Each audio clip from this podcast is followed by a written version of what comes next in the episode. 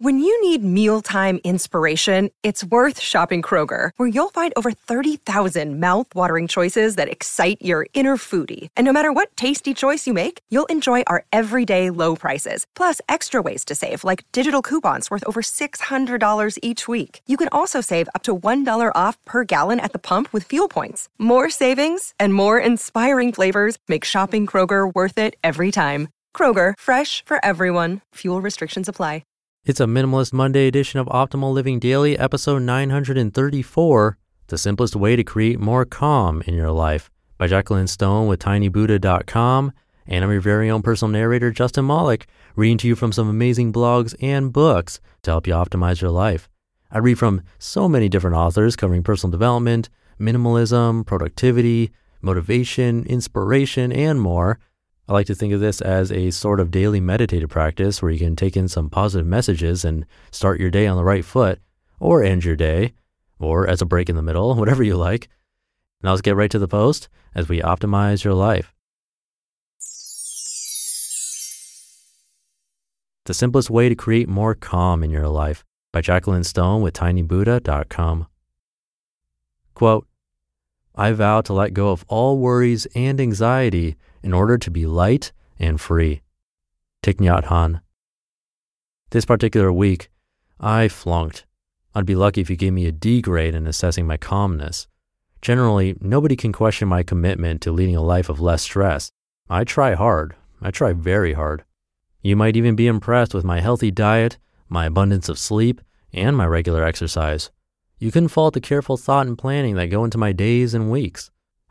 I can even claim meditation, mindfulness, and self awareness as long time, well practiced skills. But some weeks, you take your eye off the ball, don't you? And I can't blame any common stressors that predictably make life tougher no illness or injury, no family or relationship conflict, no extra pressure at work or excessive financial strain. That particular week, I failed because I didn't stop. I didn't let go. Too much rushing, too much on my mind, too much scheduled. And of course, I was on edge with that irksome and uneasy agitation that plagues you when stress gets the better of you. It feels unshakable, lurks about robbing you of simple pleasures, sapping any joy from your day. Left unchecked, it will escalate. We all know that stress may pass with little consequence, but let it go and go, and it mutates into depression, anxiety, or destructive behaviors, ruining work, relationships, or your health. Despite working hard over the years to build my repertoire of tricks and techniques to restore calm, on this occasion, it was more luck than effort that turned things around for me. The surprising antidote arrived on the Saturday afternoon. Unplanned, unexpected calm, and how it happens. Tilt your head forward so that you're looking down, Claire instructed, and boy, did it feel weird. Yes, it will feel strange as though you're swimming downward, she went on. Ugh, what was I doing here and why? Well, I had signed up my husband and I for a swimming instruction session, determined to choose a shared experience that he'd enjoy for his birthday rather than buying more stuff. But here I was near the end of a hectic week with a very full head, stacks of unattended emails, and loads of washing to do. The swimming thing had seemed like a good idea at the time, and I knew he'd love it, but maybe I could have skipped it, got some jobs done, and joined him afterward for dinner. Then it happened.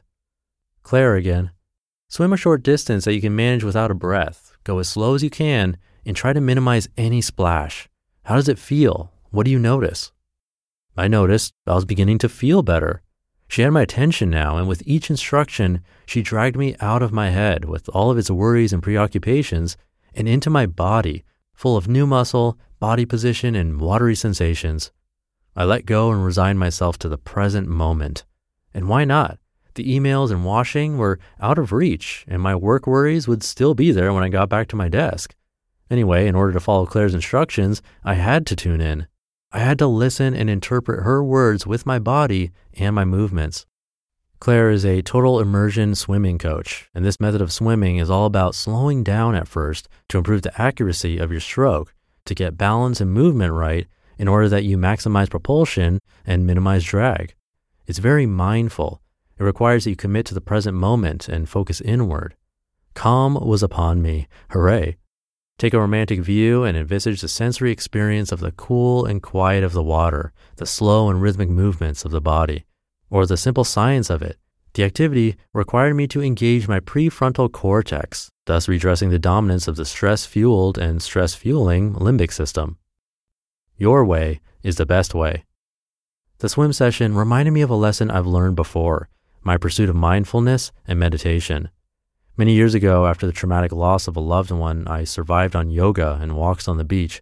Even earlier in life, during anxious exam periods, I had a taste of it when I got some physical and mental relief from dancing around my room and singing along to Thelma Houston and the pressure cookers as I got the music in me.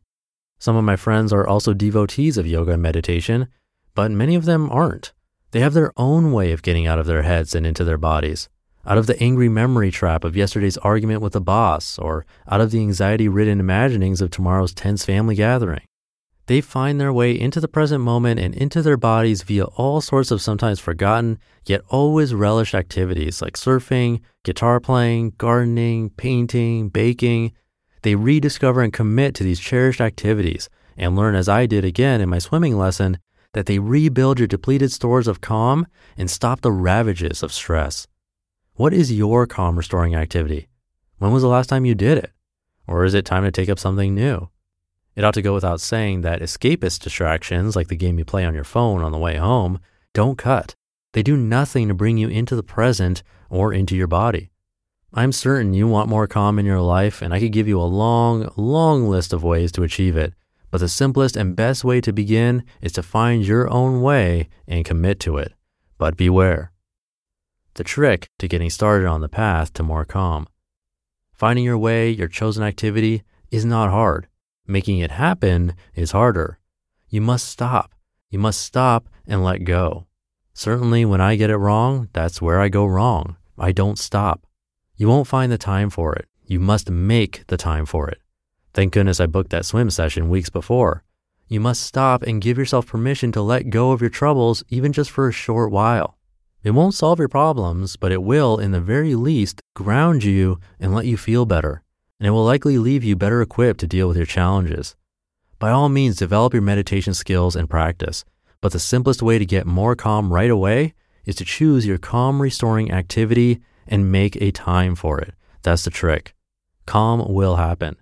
When you struggle to get out of your head and let go of all that's in there nagging at you, your activity is the way to go.